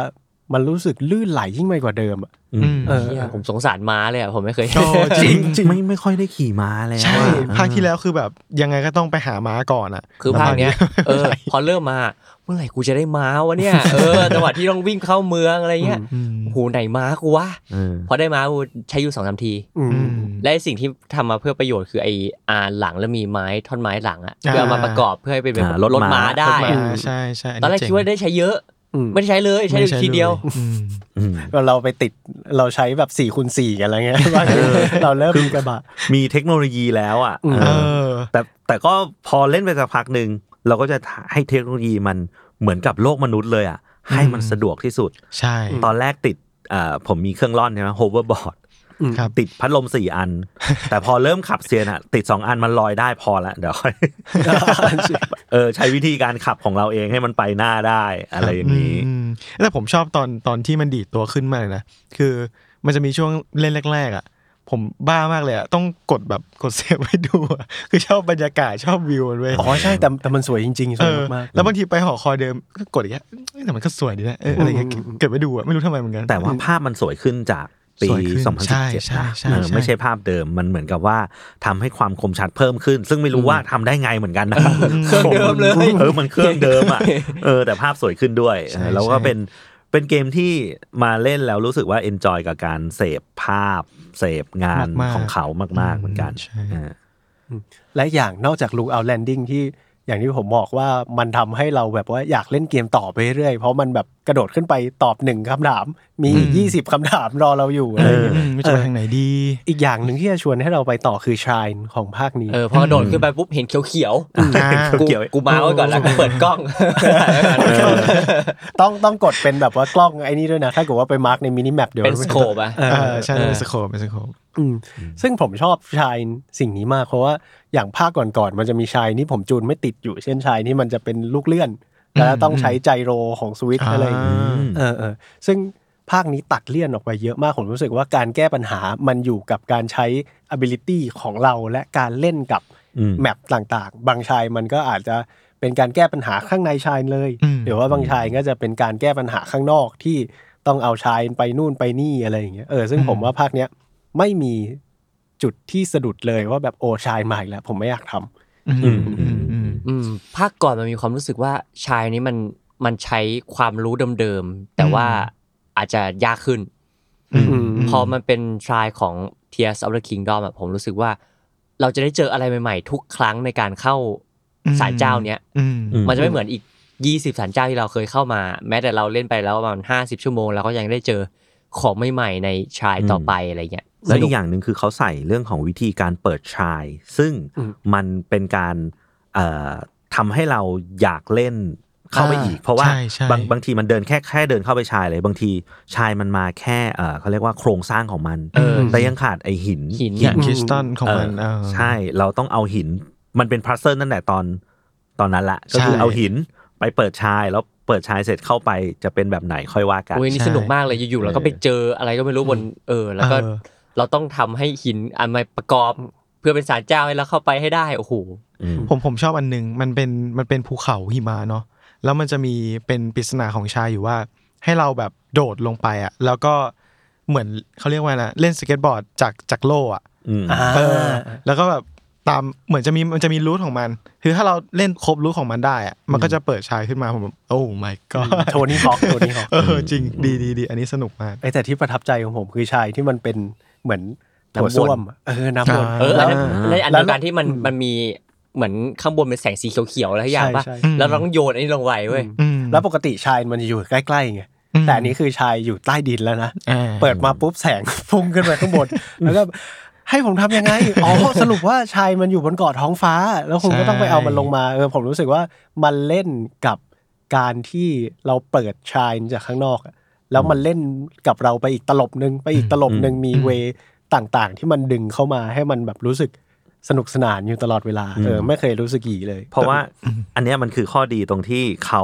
ทำแผนที่เป็นสามชั้น อืม แต่ความสามชั้นเนี่ยมันเชื่อมกัน มีความเชื่อมกันให้เราเห็นอยู่ตลอดเวลา มันไม่ใช่ลงใต้ดิน แล้วก็อยู่ใต้ดินอย่างเดียว บางอย่างมันก็เอ่อต้องขึ้นไปทำข้างบน ต้องไปเรียนรู้อะไรบางอย่างจากข้างบนหรือเนี่ยอันเนี้ยดึงจากข้างบนลงมาข้างล่างอ่ามันก็เลยทำให้เรารู้สึกเอ่อมีส่วน อืม กับทุกๆ อันอยู่ตลอดเวลารู้สึกมันเป็นโลกเดียวกัน ครับอืม เอออื มอืมอย่างปริศนาในชายนี่แอดขึ้นว่ามันมันมันมีความแบบพัซเซิลมันง่ายขึ้นไหมครับ ผมรู้สึกว่าไม่ พัซเซิลยากขึ้น หรอ เออ ใช่ ผมรู้สึกว่าบางทีผมอาจจะเล่นไปไม่เยอะ อืม แต่ผมรู้สึกว่าบางบางอันใน Breath of the Wild มันยากมากจนแบบ อือื ผมเป็นคนที่ถ้าถ้าไม่สุดจริง ๆ ผมจะไม่เปิด YouTube ดู อืมเข้าใจ แต่ว่า เข้าใจ มันจะแบบมันจะมีอันที่โอ้โหกูเล่นมาสามชั่วโมงแล้วอ่ะอยู่กูยังอยู่กูยังออกไม่ได้ ผม ก็ต้องเปิด YouTube ผม ดู รู้สึกว่ามันยากขึ้นในในบางจุด อ่า เออคือคือภาคเก่าอ่ะต้องเรียกว่าผมใช้ไอ้พลังสี่อันอ่ะ อืม แบบใช้รวมรวมๆกันแล้ว อืม แล้วเหมือนกับว่าเชี่ยวชาญ อืม เออบางอันอย่างที่เมื่อกี้มีบอกใช้เรื่องไจโรใช่ไหมครับ เพื่อ ครับ ที่จะเลื่อนของผมอะเลื่อนให้เอ่อบางอย่างมันไปหยุดอยู่ที่หนึ่ง อ่า แล้วผมหยุดเวลามัน แล้วทำให้มันดีดตัวอย่างเงี้ย อืม เออผมก็เลยสามารถข้ามทุกอย่างไปได้ใช่ไหมอันนั้นของภาคเก่า แต่ว่าของภาคใหม่อ่ะคือด้วยความที่พอมันเล่นกับเทคโนโลยี ใช่ไหมครับ แล้วเอ่อพลังสี่อันบางทีอ่ะมันคิดซ้อนกันอ่ะ เราต้องสร้างอันนี้ขึ้นมาก่อน อืม เพื่อให้ใช้พลังอีกอันหนึ่งได้ อืม อ่า เอออย่างเช่นเอ่อเราต้องเอาเราต้องเราต้องทำการต่อเติมบางอย่าง เพื่อที่จะให้เกิดแท่นขึ้นด้านบน แล้วเราทำการแอสเซนขึ้นไปจากข้างล่าง อืม อืม อ่า เ อ่าอ่าอ่า อันเนี้ยมันก็เลยเหมือนกับว่า ผมอ่ะเวลาทำมันมันคิดมันต้องคิดเหมือนกับคิดซ้อนกัน ใช่ใช่ เข้าไปอีกเออก็เลยรู้สึกว่าเอ่อมันอาจจะไม่เรียกว่ายากกว่า มันเหมือนกับว่า มันทำให้เราต้องคิดแบบ ซับซ้อนขึ้น มีมีความ อืม มีความสนุกกับการคิดมากขึ้น อืม อืม อืม แต่แต่ผมสังเกตหลายหลายหลายชายในในภาคภาคใหม่เนี่ยครับ มันรู้สึกว่าเหมือนเขาจะสอนเราใช้อุปกรณ์ตลอดเวลาเลยนะแต่ว่า ใช่ อันนี้อ่าถ้าเป็นมันจะมีแบบว่าบางบางบางชายเนี่ยจะมีแต่จรวดให้เลย อืม ทำยังไงคุณจะขึ้นไปยังไง อืม เออหรือหรือหรือก็จะมีแต่พัดลมให้อะไรอย่างเงี้ยเออก็ อืม หาทางเอาอะไรเงี้ แล้ ยว บางทีผมงกด้วยนะ มันมันมีประมาณสองสามด่านในชายหนึ่งใช่ไหม อ่าใช่ ผมใช้นี้เสร็จผมต้องยกอันนี้ไปด้วย เดินกลับไปหยิบมาด้วย เดี๋ยวอันหน้ามันไม่พอ อืมอืม ซึ่งสิ่งเนี้ยผมว่าน่าคุยว่าบางคนมองว่ามันง่ายขึ้น บางคนมองว่ามันยากลง ผมรู้สึกว่าภาคเนี้ย ถึงผมจะไม่ได้เล่นภาคที่แล้วอ่า อืม Breath of the Wild เยอะแต่ผมรู้สึกว่าภาคเนี้ยมันผสมผสมกัน ม อันที่ง่ายหรือว่าบางชายที่เราแบบว่ายังไงก็ต้องไปปลดล็อกอะมันอยู่ข้างๆคอกม้าอะไรอย่างเงี้ย อืม มันก็จะเป็นชายที่ค่อนข้างง่าย แต่ว่าถ้าเกิดว่าคุณไปหาชายที่มันแบบว่าหูยากเหลือเกินอยู่ในถ้ำอยู่บนภูเขาอะไรอย่างเงี้ยมันก็จะใช้ข้อมูลเหมือนแบบอีกชุดหนึ่งอะ อืมอืม เอออ ม ซึ่งผมไม่ติดเลยที่มันจะบางทีมันจะยากมากๆ จนแบบปวดหัว ผมรู้สึกว่าเพราะว่าอ่ะมันมีชายที่ง่ายๆอะนะพอยากๆขึ้นมาคุณต้องเก่งพอที่จะทำแล้วผมชอบมากที่เราจะต้องอ่านชื่อชายภาคนี้ อ่า อ่ะแล้วมัน คำใบ้ ใช่แล้วมัน คำจะใบ้ใบ้ให้เราว่าอ๋อคุณต้องทำอะไรอะไรอย่างเงี้ย บางอันคือแบบว่าบอกแค่ชื่อเลยว่าแบบโอ้ยคุณจะต้อง เออ แมทช์อะไรบางอย่าง อืม แล้วก็มีคำถามให้เราแบบ 20 อันน่ะ อ่าอารมณ์แบบเป็นบททดสอบบินขึ้นอะไรเงี้ย เออ เออเออ แล้วแล้วเหมือนพอเราคิดได้แล้วเราแบบโหยูเลกาเกมนี้มันแบบว่าให้รางวัลเราแบบกับ เออ การที่เราตั้งใจอ่านตั้งใจอะไรอย่างเงี้ยเออ มันมันให้รางวัลกับคำว่ายูเรกามาก อืม ๆไอการ ใช่ใช่ ค้นพบ ใช่ อะไรบางอย่าง ใช่ แต่บางอันก็หลอก บางอันก็ แบบชื่อมาอย่างนี้ แต่พอเข้าไปทำแบบลองอันนี้ดูเอ้าเฮ้ยผ่านนี่ว่า เออ อะไรแบบเนี้ยแล้วแต่ว่าไอ้ที่ผมรู้สึกว่ามันยากขึ้น เพราะว่าเมื่อก่อนอะผมโกงชายได้เยอะมาก เออเออ แต่ภาค อันนี้เหมือน เนี้ย มีทางที่ถูกต้องบอกว่า เออ มึงต้องทำอย่างนี้นะ ใช่ อืมอืมอืม มันมันมีวิธีที่จะทำให้แตกต่างอยู่นั่นแหละ แต่ว่ามันไม่ได้เหมือนมันไม่ง่ายเหมือนเมื่อก่อน อืม ใช่ แต่ว่า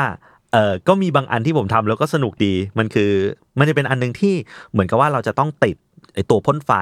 อืม อ่า ไปที่เอ่อจุดหมุนนะครับ อ๋ออื แล้วมันจะมันจะทำให้มันหมุนรอบไป ไปไปจุดคบเพลิงครบทุกอัน อ่า เพราะฉะนั้นถ้าเราจุดทีละอันเนี่ยมันจะมีน้ำลงมาดับ ใช่ใช่ใช่ใช่ เออ ผมก็จะทำละเออมันต้องต่ออันนู้นเข้าอันนี้อ่ะคิดไว้หมดแล้ว แล้วก็ลองทำดู ก็คือใช้ไอ้อันต้าแฮนนั่นแหละ ไปเอาที่จับไฟอ่ะ แล้วก็หมุนด้วยอันต้าแฮนเลย เฮ้ยสำเร็จว่ะ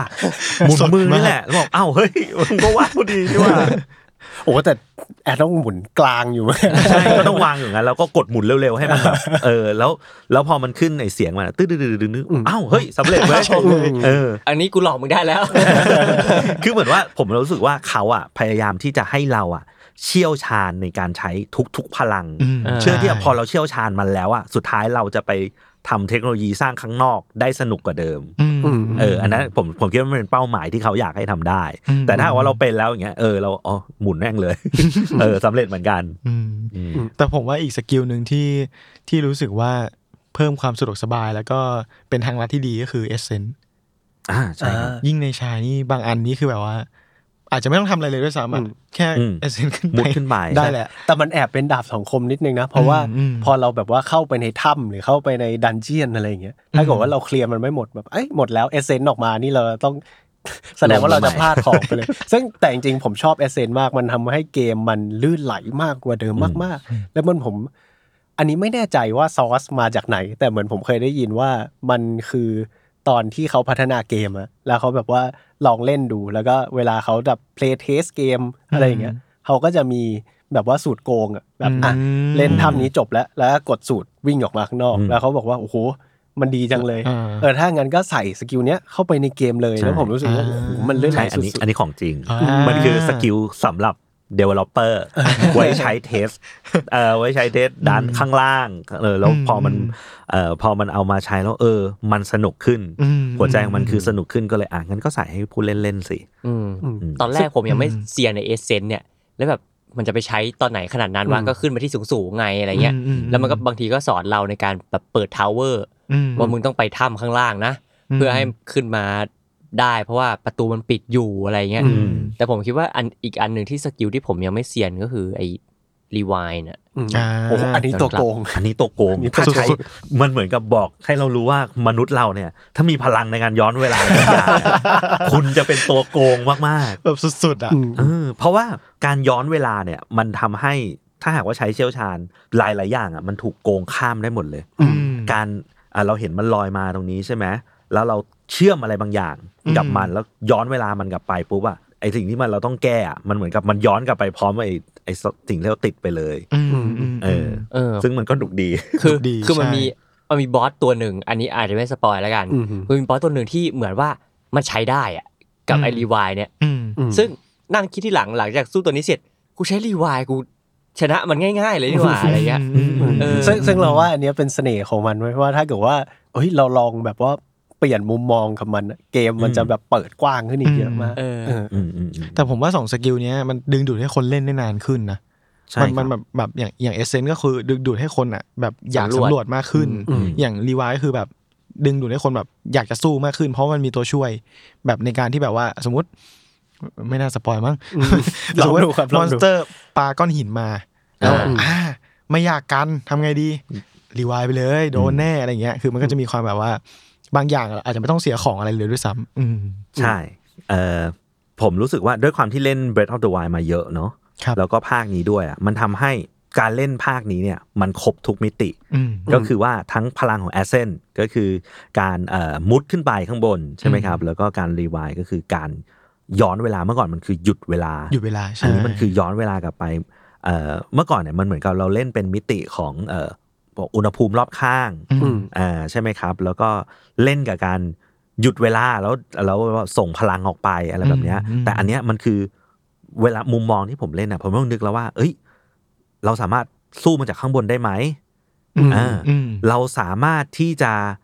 อยู่ตรงเนี้ยแล้วให้มันสู้กับไอ้วัตถุชิ้นนี้ได้หรือเปล่าเออมันมันเหมือนกับมันมีมิติเพิ่มขึ้นเยอะเลยกับ อืม พลังที่ อืมอืม เออสองอย่างเนี้ยที่เพิ่มขึ้นมาอย่างมอนบางตัวเนี่ยสู้จากข้างบนเราง่าย อืม แต่เราจะทำยังไงล่ะที่เราจะสู้มันจากข้างบนได้ อืม เออเราก็สามารถเอาแพลตฟอร์มไปวางไว้กลางอากาศ แล้ว อืม แอสเซนใส่แพลตฟอร์ม อืม แล้วโดดลงมาก็ได้ อืม เออไอ้ไอ้พวกเนี้ยมันทำให้การการเล่นน่ะมันมีครบทุกมิติ ใช่ เออก็เลยสนุก ขึ้น ใช่ครับ อืมผมว่าโอ้โหเกมเพลย์นี่เรียกได้ว่า เต็มอิ่มแล้ว เต็มอิ่ม อืม ผมเรามาเข้าเรื่องของเนื้อเรื่องของภาคนี้กันดีกว่าครับ อืมซึ่งจริงๆอ่ะ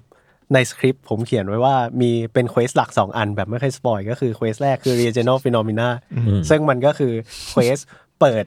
4 คนแรกแหละ อ่าสี่ผู้ หมาย พิทั ถึง กษ์ ไปหาเพื่อนสี่ผู้พิทักษ์เออซึ่งเควสเนี้ยผมก็รู้สึกว่า มันก็สนุกดีมันก็จะพาเราไปเจอแบบว่ากับอุณหภูมิต่างๆ แบบว่าแมปต่างๆ ใหม่ ๆ อะไรอย่างเงี้ยเออแล้วสิ่งที่ผมชอบกับอีกเควสหนึ่งที่มันจะไปคู่กันเนี่ยก็คือ The Dragon t r e e ที่มันจะเป็นเควสที่เราจะไปเก็บเหมือนแบบว่าภาพแฟลชแบ็กซึ่งถ้าผมจะไม่ผิดภาค Breath of the Wild ก็น่าจะมี ก็มีใช่ครับ มี เป็น เออ ควา แต่ มทรงจำเหมือนกัน แต่ว่าจะไม่ได้เป็นรูปแบบนี้เป๊ะๆเนาะ ผมว่ามันยากกว่าด้วยป่ะ ใน ยาก ภาค กว่า แรกเอออ ม มันต้องตามหาพื้นที่ในรูปสักอย่างไหม ใช่ แต่ก็เป็นอีกอย่างหนึ่งที่เหมือนกับทำให้เกมมันมีความละเอียดเข้าไปอีก ใช่ ก็คือการตามหาคล้ายๆเออมันคือเอ่อ geoglyph ใช่ไหมครับ ก็คืออ ม ภาพอย่างในโลกเราก็มีไอ้ภาพอย่างเงี้ยคือภาพใหญ่ๆ ที่อยู่บนผืนดินต้องมองจากฟ้าเท่านั้น เราถึงจะเห็นเรารู้ว่าเออปริศนามันอยู่ที่ไหนเราต้องลงไปตรงไหน อืม อ่าอันเนี้ยเออภาคที่แล้วมันเป็นความทรงจำแต่ภาคเนี้ยมันคือความทรงจำเหมือนกันแต่วิวิธีการเล่าเรื่องมันต่างแล้วกั ต่าน ง น้อง ไป พูดแบบ ใช่ นี้ อืม อืม ไอ้ดากอนเทียตอนแรกผมเหวอเลย เพราะว่าตอนที่แรกที่ให้เรารู้จักอ่ะเขาให้ดูแผนที่เหมือนแผนที่โบราณ อ่า อืม แล้วบอกว่ามันอยู่ตรงนี้ตรงนี้ตรงนี้นะ อืม ไอ้เหี้ยแล้วกูกูจะมาร์กยังไงอ่ะกูก็ต้องแกะดูว่าไอ้อันตรงนี้มันคือเขาตรงนี้แม่น้ำมันก็พินพินไว้ในแผนที่ของ ใช่ เรา ใช่ อะ ใช่ใช่ โอ้โห เออเราต้องไปดูว่าโอ้แม่น้ำระหว่างเขาผมเปิด เออไอ้ตอนแรกเหวอเลย คือผมคือผมผมอะเล่นเล่นเควสดักก้นเทียนจบจนมาเห็นในกลุ่มที่เขาแชร์กันอะเนาะบอกว่าจริง ๆ คุณถ่ายรูปไว้ก็ได้นะ ผมแบบเออว่ะ จริงจริงซึ่งแล้วจริงๆเกมเนี้ยการถ่ายรูปมันมีประโยชน์มากเพราะว่าแบบว่าผมไม่ได้เล่นภาคที่แล้วนะแต่ว่าแบบในตามแบบว่าเล้าม้าอะไรอย่างเงี้ยมันก็จะมีรีซิปี้ของอาหาร เอออ อะไรอย่างเงี้ย เออ เออถ่ายรูปไว้หรือว่าใน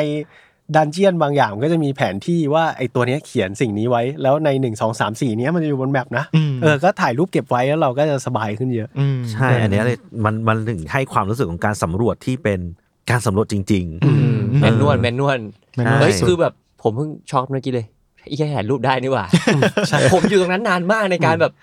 แปะ คุณ ดาวลงในแผนที่ของผมอะโอ้โห คุณตอนนั้นน่ะคุณอาจจะยังไม่มีกล้องหรือเปล่ายังไม่ได้ไปทำเควสเปิด น่าจะมีแล้วน่าจะมีแล้ว เราแคป Nintendo Switch ก็ได้พี่ ใช่ไหม ไอ้เหี้ย ๆ เออเออ โคตรเศร้า แต่ว่าต้องบอกว่าคนคนที่เห็นเอ่อ Dragon Tears เอ่ออ ม เควสเนี้ยไม่ใช่ไซด์เควสนะครับ มันคือไม่รู้เหมือนกันว่าทำไมเป็นไซด์เควสมันคือเนื้อเรื่องหลักนะ ใช่ คุณต้องเล่น ใช่ใช่ ต้องเล่นเลยนะฮะ แบบว่าถ้าไม่เล่นนะคือคุณพลาดมากนะ จ ใช่ ริงๆอ๋อไม่ได้ เกมพูดพูดไม่ได้เลย พูดไม่ได้ แต่ว่ามัน พูดไม่ได้ เอาเป็นว่ามันคือเนื้อเรื่องหลักแล้วกันเออต้องต้องเล่น สิ่งที่ผมชอบคือพอเควสหลักที่เราบอกมา regional phenomena เนี่ย มันจะให้เราไปเหมือนแบบว่าเปิดเดินไปสี่ที่ในแผนที่คนละมุมกัน แล้วมันจะมีเควสเนี้ย อืม เควสไอ้ The Dragon Tears มันจะคอยหยอดอยู่ตลอดเวลา เพราะฉะนั้นผมรู้สึกว่ามันไม่ได้ไม่ได้ทำให้เรารู้สึกว่าเราต้องเดินออกไปไหนไกลอะ อืม เพื่อที่เราจะได้มา อืม ทำไซ e ์เควสนี้ อืม ซึ่งเออ ผมรู้สึกว่าโอ้โหมันเป็นการตีปิงปองที่สนุกมากทำให้แทนที่เราจะเดินไปเป็นเส้นตรงใช่ไหม เออ เราโอ้ยเราจะไปหาวัดของตัวนี้อยากไปเมืองนี้อะไรอย่างเงี้ย อืม เราเดินแบบว่าซิกแซกไปเรื่อยๆแล้วมันมีอะไรให้เราทำตลอดเวลาไม่ว่าจะเป็นของใหม่ๆจะเป็นถ้ำที่เราไม่เคยเห็นอะไรอย่างเงี้ย หรือว่าไปจนถึงแบบว่าการเก็บเนี่ยไอความทรงจำที่มันเป็นน้ำตานี้ อืม เออผมรู้สึกว่าโหมันเป็นการแบบออกแบบเกมที่แบบยอดเยี่ยม มัน ใช่ แทบจะล็อกเส้นทางเราเลย ผมรู้สึกว่ามันเป็นอะไรที่ยากมาก ๆ เลยนะ กับการที่ทำให้การการที่เราจะไปทำเควสเนี้ย อืม เราจะเดินไปที่เนี่ย ไม่ถึงสักทีโอ้ย ใช่ ถึงสักที มันมีซ้ายขวาให้เราทำเต็มไปหมดเลย ใช่ใช่ แล้วพอเราไปทำมา มันไม่ใช่แค่สนุกตรงนั้นแล้วจบสุดท้ายแล้วมันมีส่วนกับตรงนู้นตรงนี้ที่ ใกล้ ถ้า เคี หาย ก ง ว่า กันอืม เออ เราไปเล่นเควสนู้นเล่นเควสนี้ให้มันจบอ่ะไอ้ส่วนผสมตรงเนี้ย มันไม่มีศูนย์เปล่าไม่ได้สนุกแค่ตรงนั้น มันยังไปเชื่อมกับตรงนั้น เอออ ม เราเดินไปตรงนี้เราเก็บของตรงนี้ออกเดี๋ยวต้องลงไปใช้ข้างล่าง ม อ่าได้อันนี้มาเดี๋ยวต้องไปใช้ตรงนู้นตรงนี้เควสนั้น บางทีผมไปคุยเอ่อสำรวจเยอะใช่ไหมฮะ อืม ครับ คุยเสร็จ เนี่ย อยากจะทำอันเนี้ยมันต้องมีของชิ้นนี้เอามีอยู่ ส่งเลย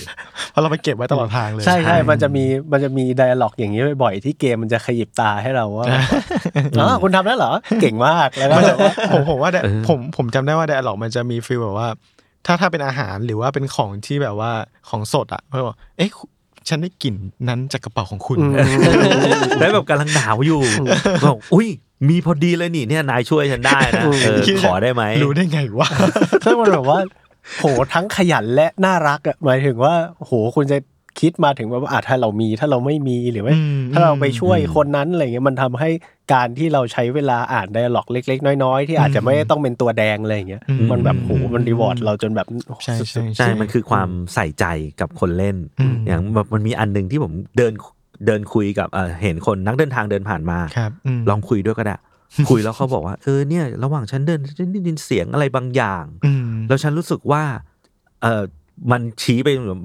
ผมก็เลยฟังเสียงตลอดเวลาเลย อืมอืม เออ แล้วพอเดินไปสักพักหนึ่งได้ยินเสียง แล้วก็พยายามเดินไปตามทิศของเสียง อืม จนไปเจอไอ้สิ่งที่เขาพูดเมื่อกี้เนี้ย อืมอืม แล้วมันก็เป็นอีกเควสหนึ่งขึ้นมาให้รีวอร์ดเราว่า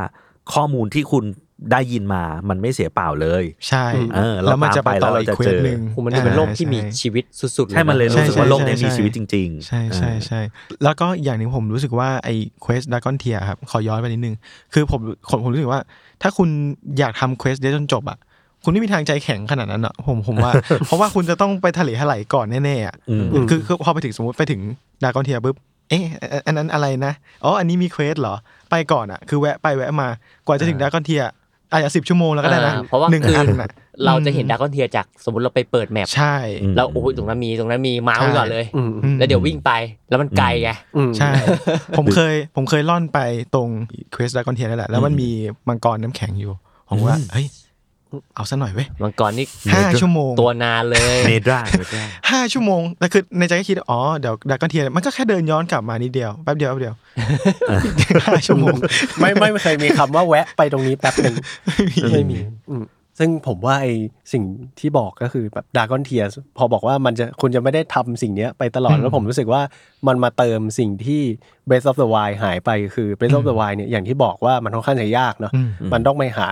แบบว่าภาพถ่ายที่เราถ่ายกันตรงนั้น อืม แล้วพอสิ่งนี้มันเห็นง่ายอะ literally ง่าย คุณอยู่บนฟ้า คุณยังมองเห็น เราเลยรู้สึกว่ามันเลี้ยงให้พล็อตและแบบว่าตัวละครของเรามันไปพร้อม ๆ กันแล้วเราจะไม่ลืมว่าเรากำลังทำอะไรอยู่ในเกมเนี้ย อืม ตลอดเวลาแบบว่าห้าสิบหกสิบชั่วโมงที่เราเล่นเราจะ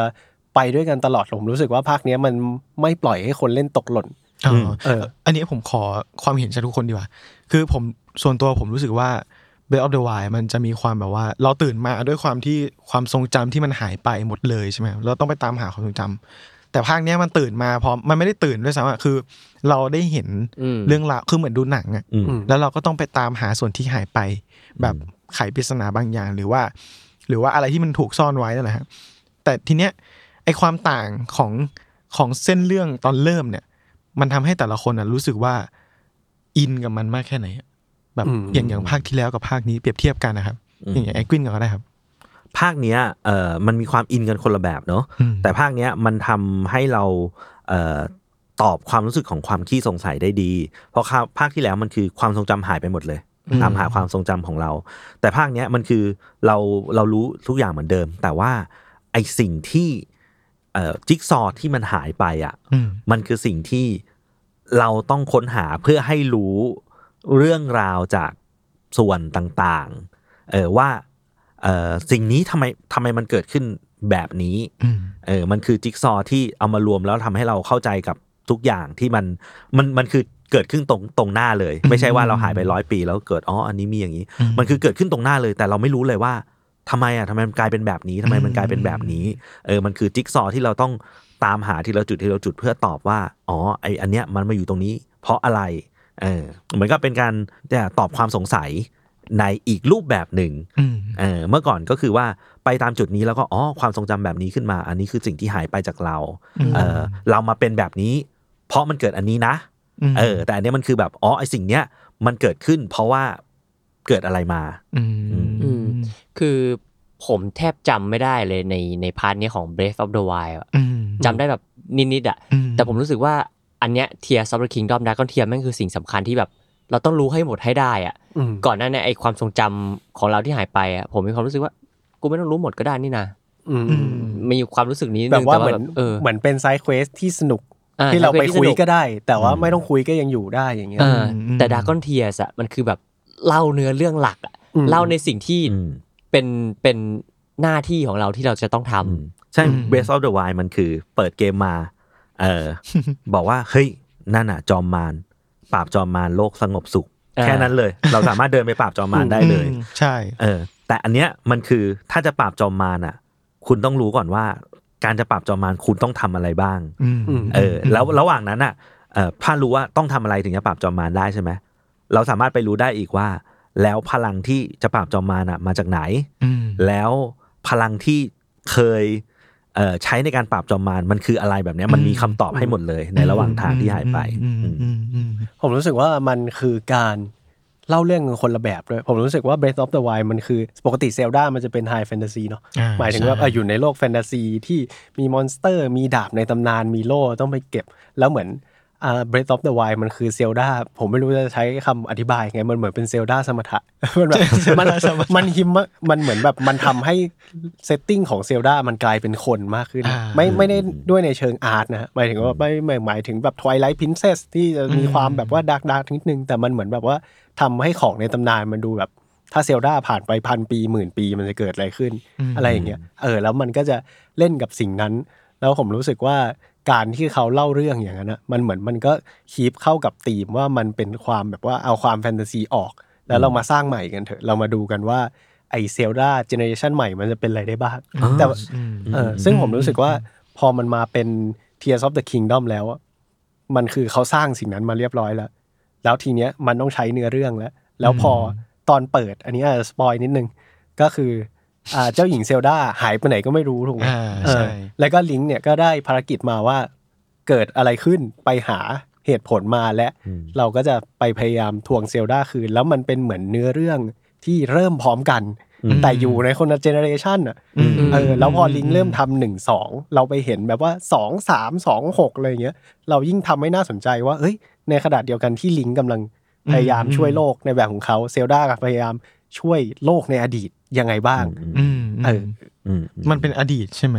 เผ่าโซนไหนโซนไหน เผ่าโซ ใช่ไหม นายใช่ตอนแรกมาเปิดมาถึงก็คือเป็นเอ่อภาคที่แล้วเป็นอารยธรรมชีกา ครับ อืม ม อันนี้ก็คืออารยธรรมโซนาย อืม ก็เหมือนกับว่าเป็นเก่าเข้าไปอีก เมื่อกี้มีคำหนึ่งที่ทำให้ผมรู้สึกว่ามันน่าจะตอบคำถามหลายคนได้ อืม ก็คือว่า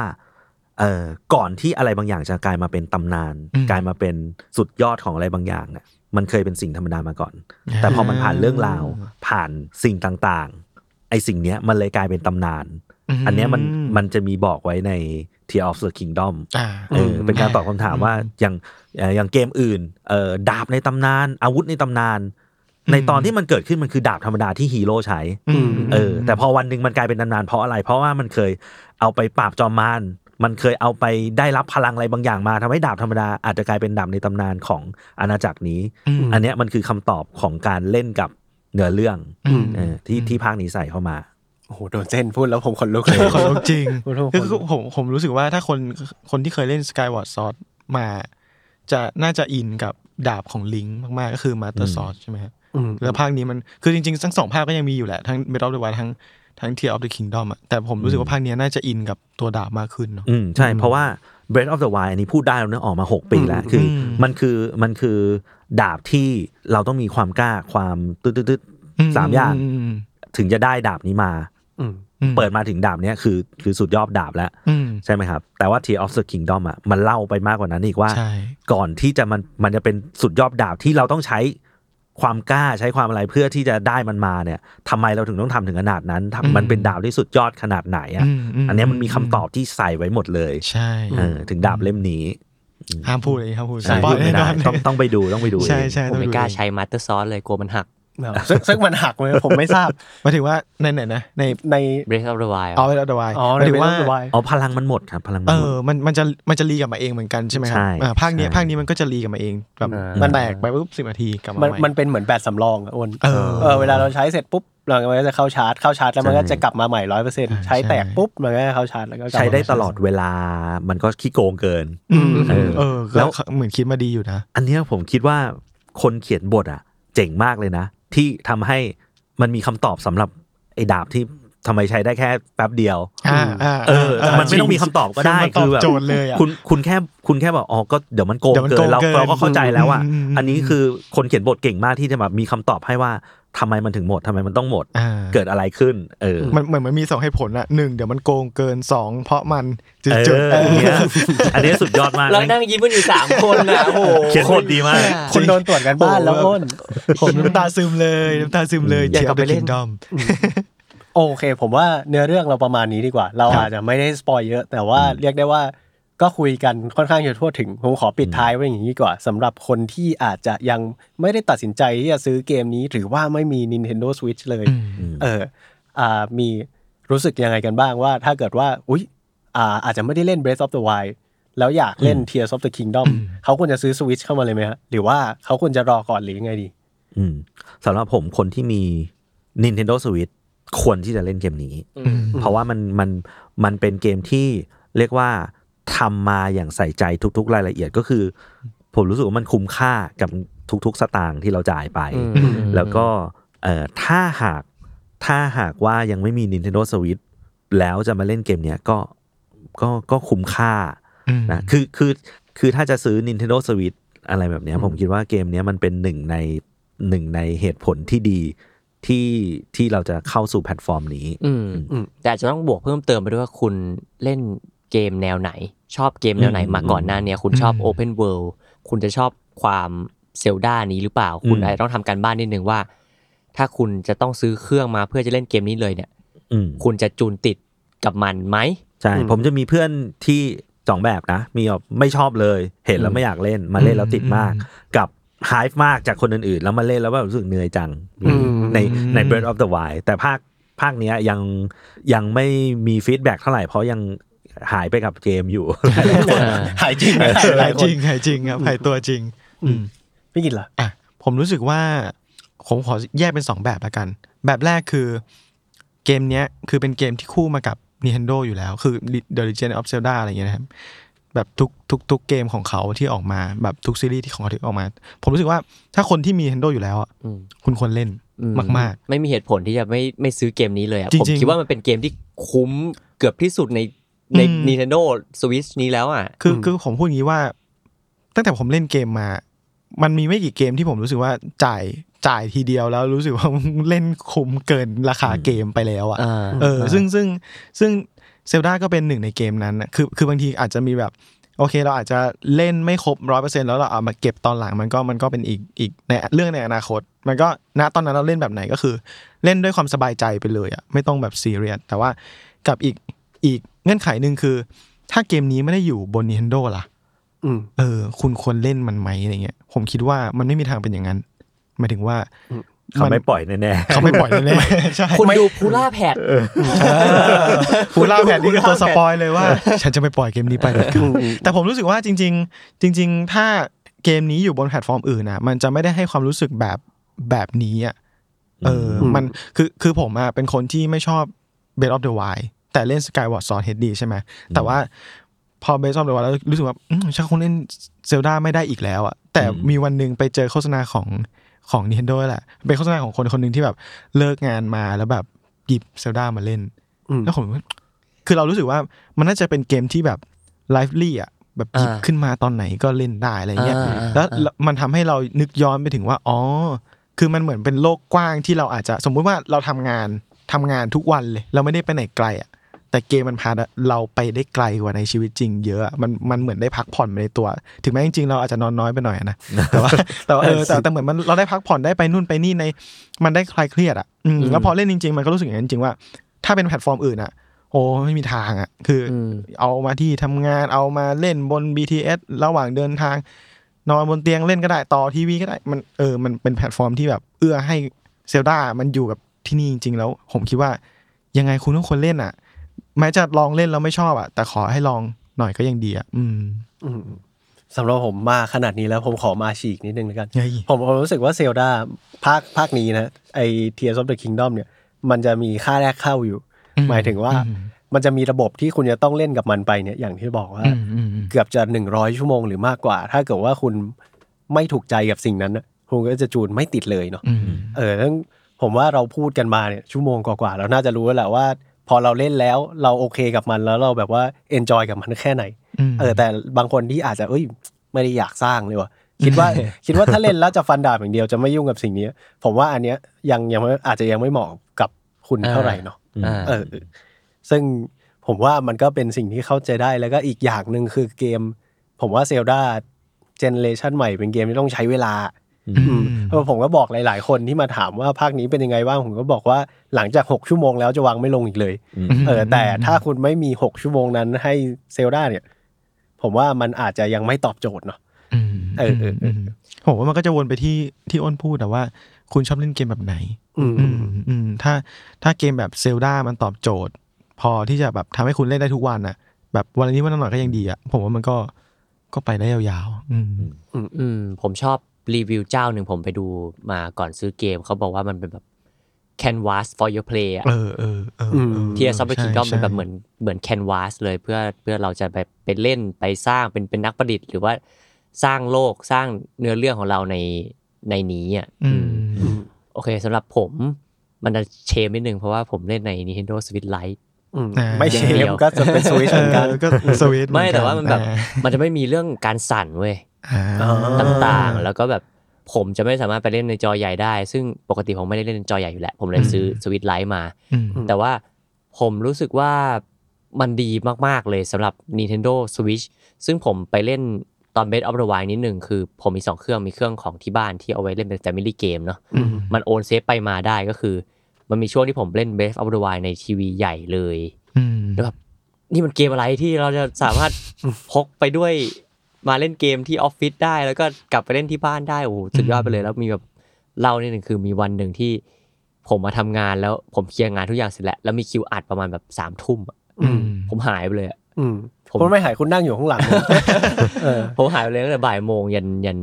ยันสามทุ่มเวลาอัดอะไรอย่างเงี้ย อืม แล้วแบบผมคิดว่ามันไม่มีเหตุผลอะไรเลย ถ้าคุณมี Nintendo Switch แล้วคุณจะไม่ซื้อเกมเนี้ย อื มันคุ้มค่าสุดๆ มันมีมันมันมีบางเกมแหละที่เรารู้สึกว่าโหเราเดี๋ยวนี้แผ่นเกมมันขึ้น 2,000 แล้วเนาะ อ่าใช่ นิงโนสวิตอ่ะ คือแบบ อืม แผ่นเกม 2,000อ่ะ อืม เอาเรื่องอยู่นะ ถ้าเราจะคิดจะซื้อเกมหนึ่งอ่ะ อืมอืม แล้วแบบนี่เป็นเกมที่คุณจะไม่เสียดายเงินเลยอ่ะ ถ้าคุณจุนกับมันติดจริง ๆ นะ ถ้านี่คือ ถ้าคุณไม่หยีมันจริง ๆ อ่ะ ม อันนี้คืออ ม ถูกต้องมาก อืม ๆ แล้วก็ดีมากๆที่อยู่ในสวิตก็คือเล่นที่ไหนก็ได้อะ ใช่ครับ แล้วก็หยุดหยุดที่ไหนก็ได้เหมือนกัน หมายถึงว่า เราเข้าไปในชายเราก็หยุดก็ได้ หยุด เอเออก ลางคัน เออ อืมอืมอืม อันนี้ขอเสริมนิดนึงก็คือว่าไอความคุ้มค่าที่เราพูดถึงอ่ะ อืม ก็คืออย่างที่บอกว่าเกมเนี้ยเขาทำคอนเทนต์เขาเยอะมาก เออ เนาะเออเรื่องของคอมแบทสำหรับคนที่อยากจะฟันอย่างเดียวจริงๆ มันอาจจะต้องต้องรอ DLC ถ้าอย่างภาคแรก ใช่ ตอนมาสเตอร์ซอสเนี่ยสำหรับคนที่แบบอินกับการต่อสู้จริงๆอ่ะอันนั้นก็เป็นชาเลนจ์ใช่ไหมครับ เออ แต่ว่าสำหรับเกมโดยรวมของ The Legend of Zelda ที่เป็นเจเนอเรชันเนี้ยก็คือว่าเอ่อด้วยความที่คอนเทนต์มันเยอะแต่ทุกๆคอนเทนต์เขาใส่ใจในทุกๆรายละเอียดเออเขาใส่ใจผู้เล่นในทุกๆแบบ ใครที่สนใจเนื้อเรื่องอย่างที่ผมบอกว่าเขามีเนื้อเรื่องในทุกๆส่วน อืม ให้คุณเข้าใจเวิลด์ในทุกรูปแบบมีประวัติศาสตร์ของเวิลด์นี้ อืม มีประวัติศาสตร์ของหมู่บ้านนี้มีทุก ๆ อย่างให้คุณ ถ้าคุณเป็นคนสายเนื้อเรื่อง ถ้าหากว่าคุณเป็นสายไขปริศนาอื้อหือปริศนาเยอะมาก ทั้งชายทั้งโคล็อก ใช่ไหมครับ ถ้าหากว่าเป็นสายสำรวจโอ้โหภาคนี้สำรวจเอ่อสามชั้นเลยนะครับ อืม คือด้วยความที่มันใส่ใจทุก ๆ รายละเอียดแบบเนี้ยมันเลยทำให้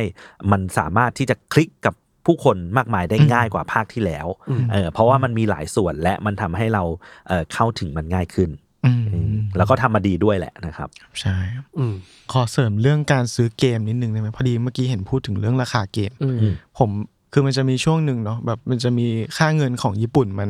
ค่อนข้างแบบว่า flexible แบบขึ้นขึ้นลงลง อืม เอออยู่ช่วงหนึ่งแต่ว่าช่วงนี้ก็น่าจะราคาโอเคอยู่ มันจะมีตั๋วแดงอะครับ ที่เราสามารถไปซื้อที่ญี่ปุ่นได้ อืม สองใบราคาประมาณสองพันสองสองพันสองสองพันสามถึงสองพันห้าประมาณนี้